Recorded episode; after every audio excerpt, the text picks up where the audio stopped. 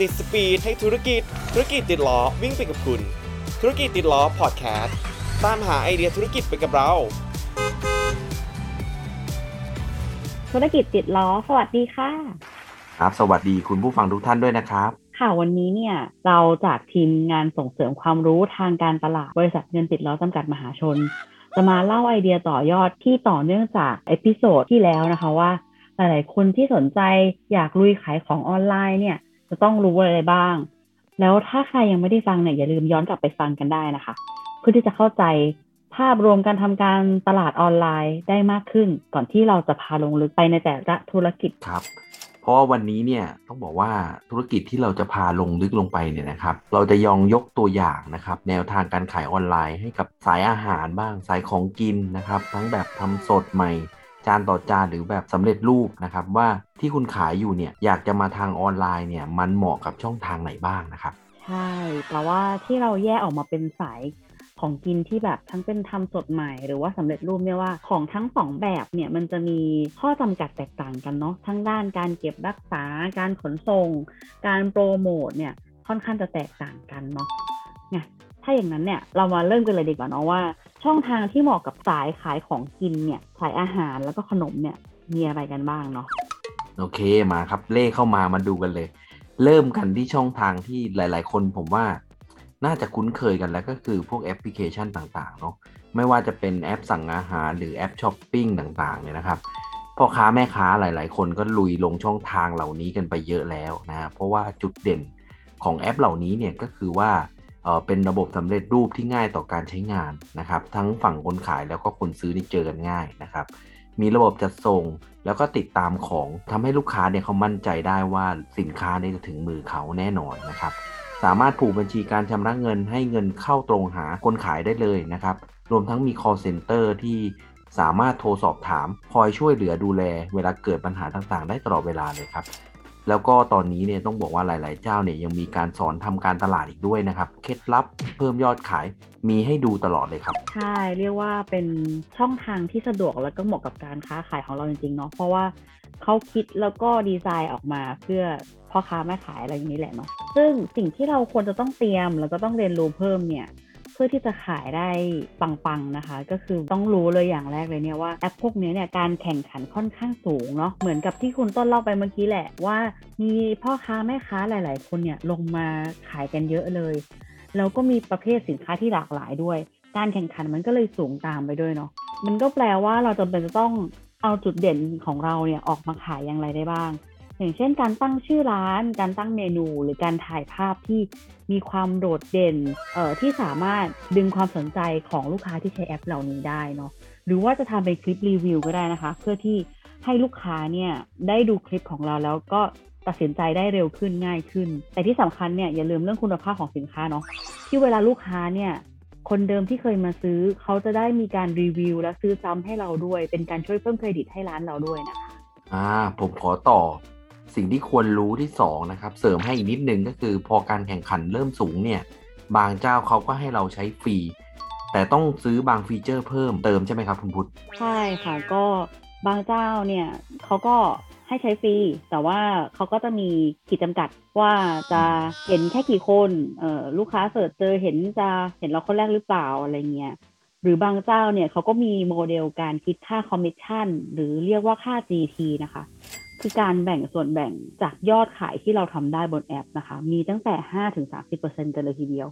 ทีนี้เนี่ย เวลาที่เขาเก็บค่าคอมมิชชั่นเหล่านี้คุณก็ควรจะต้องคำนวณเนาะว่าส่วนต่างของกำไรเนี่ยจากยอดขายทำยังไงให้ไม่เข้าเนื้อเนาะอย่างเช่นว่าถ้าขายขนมโมจิเนาะมีต้นทุนที่กล่องละ 50 บาท แต่ว่าหน้าร้านที่เราขายอยู่ปกติในทางช่องทางออฟไลน์ เราขายอยู่ที่ 80 บาท แต่พอมาลงแอปเหล่านี้เราไม่น่าจะขายในราคา 80 บาทได้เนาะเพราะว่าเราอาจจะต้องถูกหักกำไรของแพลตฟอร์มของแอปออกไป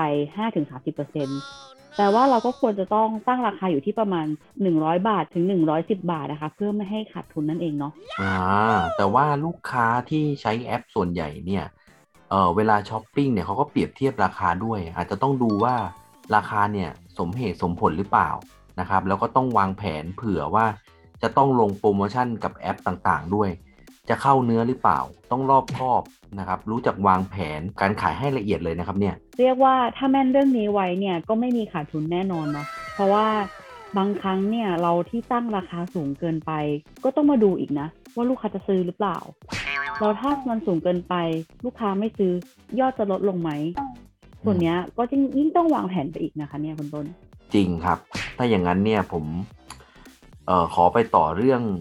การจัดส่งเลยดีกว่านะครับ แอปเหล่านี้เนี่ยมีการ partner กับบริการขนส่งเจ้าดังต่างๆเนี่ยหลายเจ้าเลย ที่พ่อค้าแม่ค้าของเราเนี่ยนะครับเพียงแค่แพ็คของแล้วก็รอขนส่งมารับนะครับสินค้าแบบไม่ต้องเดินออกไปส่งของเองเลยนะครับใช่ก็ให้เห็นกันหลาย ๆ เจ้าเนาะที่เวลาพ่อค้าแม่ค้า มีสต็อกจะต้องส่งเป็น 20-30 กล่องเนี่ยเขาก็จะมีบริการที่มารับถึงหน้าบ้านเราเลยเนาะหรือว่าหน้าคลังสินค้าของเราอืมซึ่ง จะต้องควรระวังแล้วก็รู้เพิ่มก็คือว่า สินค้าพวกนี้ที่โดยเฉพาะเรามาคุยกันในเรื่องการขายของกินเนาะมันจะมีเรื่องการเก็บรักษา ระวังเรื่องอาหารจะบูดได้นะคะ แบบวันวันเดือนปีที่ผลิตเนาะจะต้องดูให้ดีเช็คคุณภาพของสินค้าว่าแพ็กเกจที่ใส่อยู่มันยังดีอยู่หรือเปล่าเนาะเพราะว่าทั้งการสต็อก และการจัดส่งเนี่ยมันจะต้องใช้เวลาเนาะดังนั้นเนี่ยการใช้ แอปช้อปปิ้งพวกนี้ก็อาจจะไม่เหมาะกับอาหารที่ต้องทำสดใหม่วันต่อวันเนาะอาจจะเหมาะกับอาหารที่สำเร็จรูป หรือมี packaging หรือมีวันหมดอายุที่ชัดเจนนะคะ ดังนั้นแล้วเนี่ยของคนที่ทำขายอาหารหรือของกินที่ทำสดใหม่เนี่ยก็อาจจะเหมาะกับแอปสั่งอาหารมากกว่าเนาะที่เขาจะมีไรเดอร์มารับที่หน้าร้านเรา แล้วก็จะส่งถึงลูกค้าใน ระยะทางระยะเวลาที่เหมาะสม แล้วก็ไม่ทำให้อาหารบูดไปก่อนเนาะแต่ว่าถ้าสมมติว่าอยากจะลงแอปช้อปปิ้งด้วยเนี่ยก็อาจจะต้องมีการคิดต่ออีกนิดนึงอะค่ะว่าจะทำเป็น packaging ยังไงให้อาหารไม่หกไม่เลอะมีการ seal รักษาความเย็นไว้ได้ หรือว่าซึ่งส่วนเนี้ยก็อย่าลืมค่าใช้จ่ายในการที่จะต่อยอดเรื่อง seal เรื่อง packaging เนี่ยก็ต้องไปคำนวณในต้นทุนด้วยเนาะอ่าก็คือ แอปช้อปปิ้งพวกเนี้ยก็คือเหมาะกับของกินที่สำเร็จรูปมากกว่าของสดใหม่เนาะพี่คุณพุทธในเรื่องของแพ็กเกจการขนส่งต่างๆ การสต็อกของอีกด้วยใช่ไหมครับ เรียกว่าเหมาะกว่า แต่ก็ไม่ได้แปลว่าทำไม่ได้ใช่ไหมคะอ่เพราะว่าจุดเนี้ยเนี่ย มันก็มีหลาย ๆ คนที่เขาพลิกแพลงแก้ไขกับโจทย์กันไปได้เนาะอย่างเช่นว่าเขาอาจจะคิดแพคเกจจิ้งใหม่ขึ้นมาเลย มีเครื่องซีลอากาศอ่าดูดอากาศออกเนาะหรือว่าจะเป็น คิดวิธีถนอมอาหารแบบใหม่ที่เหมาะสมกับกับอาหารของเราเนาะหรืออาจจะได้ลายอาหารหรือขนมชนิดใหม่เลยก็ได้นะคะ ที่เหมาะกับการขายส่วนนี้มันก็อาจจะเป็นการต่อยอดธุรกิจของคุณด้วยเลยก็ได้เนาะอ่า คือพูดง่าย ๆ คือเราสามารถต่อยอดเราได้หลากหลายเลยสำหรับอาหารที่เราขายอยู่เนาะทีนี้เรามาพูดถึงช่องทางการโปรโมทร้านกันดีกว่าครับ ผมเชียร์ให้ทุกคนเนี่ยใช้โซเชียลมีเดียเลยนะครับ ถึงจะมีหน้าร้านหรือ ไม่มีหน้าร้านก็ตาม เพราะว่าเรามีเพจของร้าน ก็จะช่วยสามารถให้เราเนี่ยเออมีเหมือนมีตัวตนนะนะครับ เวลาลูกค้าค้นหาข้อมูลมาอ่านรีวิวอะไรต่างๆ เนี่ยเขาก็สามารถมาดูในเพจเราได้ เรียกได้ว่าเป็นการช่วยสร้างโอกาสในการสร้างยอดขายได้เลยนะครับคุณพุทธช่องทางการสื่อสารเนี่ยเป็น ช่องทางสำคัญเลยแหละ เพราะว่ามันคือการโปรโมทร้านแล้วเนาะช่องทางโซเชียลเนี่ยคือ work สุดๆไปเลยค่ะ เพราะว่าคนในปัจจุบันนี้เนาะก็คือใช้ช่องทางออนไลน์กันเยอะ แต่แนะนำเลยว่าแบบควรจะต้องขยันทำคอนเทนต์บ่อยๆเนาะโพสต์ทุกวันได้ยิ่งดีเลยค่ะ ถ้าสมมติว่ายิ่งเป็นของกินเนี่ยมีเมนูอะไรน่ากินแค่ไหน มีเคล็ดลับการกินยังไงให้อร่อย หรือมีลูกค้าเคยมารีวิวของร้านเราไว้แล้วเนี่ยอย่าลืมเอาโพสต์นั้นนะมาแชร์ บนหน้าเพจของเรานะคะ เพื่อที่สร้างความน่าเชื่อถือได้ช่วยเพิ่มเครดิตให้ร้านเราไปด้วยเนาะอะอย่างพ่อค้าแม่ค้าบางคนเนี่ยครับที่ถนัดโพสต์ขายใน Instagram เนี่ย โดยเฉพาะสายถ่ายรูป ที่ชอบแบบถ่ายรูปสวยๆ คือผมมาเห็นบางร้านเนี่ยนะครับโพสต์รูปขนมสวยๆ น่ากินน่ากินเนี่ยแบบอยากจะกดสั่งทันทีเลย ถ้ายิ่งให้ลิงก์กดสั่งได้ง่าย ๆ ด้วยเลยเนี่ย ผมจะกดสั่งเลยครับ อืมดูหิวนะคะเนี่ย นิดนึงครับ จริงๆไม่นิดนะหิวเยอะเลยครับโอ เค เออ ถ้าอย่างนั้นแล้วเนี่ย ส่วนที่เป็นร้านขายขนมหรืออาหารสำเร็จรูปบางเจ้าเนี่ยเขาก็จะมีการคิดแพ็กเกจหรือติดสติกเกอร์น่ารักน่ารัก หรืออาจจะแบบมีการ์ดขอบคุณลูกค้า แอบแนมแถมของจุกจิกให้ลูกค้ากลับไปด้วยเนาะซึ่งเดี๋ยวนี้เนี่ยลูกค้าหลาย ๆ คนเขาก็ประทับใจแล้วก็แชร์ลงโซเชียลกันด้วย เรียกได้ว่าแบบได้ใจคนซื้อ แล้วพอคนซื้อเขาโพสต์เนี่ย คนที่เห็นโพสต์ของลูกค้าเราอะ ก็ยิ่งอยากจะซื้อตามไปเลยด้วย อ่าอย่างร้านอาหารหรือร้านของกินที่ทำสดใหม่เนี่ย ถ้าออกโปรโมชั่นซื้อกี่กล่องขึ้นไป ได้ขนมหรือเครื่องดื่มเพิ่มเนี่ย นี่ก็น่าสนใจนะครับ ช่วยเพิ่มยอดต่อบินได้เยอะเลยครับ อืม ใช่ มันก็จะมีระบบการเรียกเล่นๆว่า การผูกปิ่นโตแล้วกันเนาะอืมครับ มันก็อาจจะมีการแบบที่แพ็คอาหารส่งเป็นรายสัปดาห์รายเดือนด้วยเนี่ยยิ่งดีเลยเนาะเดี๋ยวนี้หลายๆ คนทำงานที่บ้านกัน ก็จะได้เป็นลูกค้าประจำกันไปด้วยเนาะ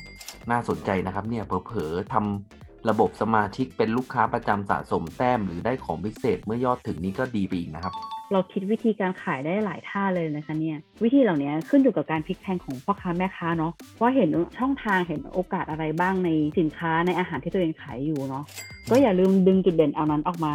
present โปรโมทกันเยอะๆนะคะอ่าและที่สำคัญเลยนะครับ เรื่องของคุณภาพของสินค้า ที่เราแนะนำในวันนี้นะครับ ไม่ได้เป็นการจำกัดไอเดีย หรือให้ทำเฉพาะที่เล่าไปนะครับ สามารถทำต่อยอดได้อีกหลากหลายเลยครับ เรียกว่าวันนี้มาขอแชร์ไอเดียแล้วกันเนาะเพราะว่าไอเดียที่เล่าไปเนี่ย ถ้าลองเอาไปปรับจูนกับการขายสินค้าขายอาหารขายขนมของคุณแล้วเนี่ย อาจจะช่วยเพิ่มยอดขายได้ดีขึ้นไปอีกเนาะเป็นกำลังใจให้นะคะ อ่า แล้วก็มาถึงช่วงขายของของเรานะครับ ถ้าใครยังไม่มีทุนนะครับ หรือมองหาทุนในการต่อยอดธุรกิจเนี่ย ก็อย่าลืมแวะมาดูรายละเอียดเพิ่มเติมผ่านทางเว็บไซต์ www.titlaw.com นะครับ หรือจะเสิร์ชคำว่าสินเชื่อเงินติดล้อก็ได้นะครับ หรือถ้าอยากได้คำปรึกษานะครับก็โทรเลยนะครับ ถ้ารีบร้อนมากก็โทรเลย 0880880880 ครับโอเค วันนี้ม้ามาไม่ทันนะคะ เพราะธุรกิจติดล้อขอลาไปก่อน รอติดตาม EP หน้ากันด้วยนะครับ สวัสดีสควัรัสบดีค่ะ แล้วกลับมาพบกันใหม่ที่ธุรกิจติดล้อพอดแคสต์ให้ชีวิตหมุนต่อได้ไปกับเรา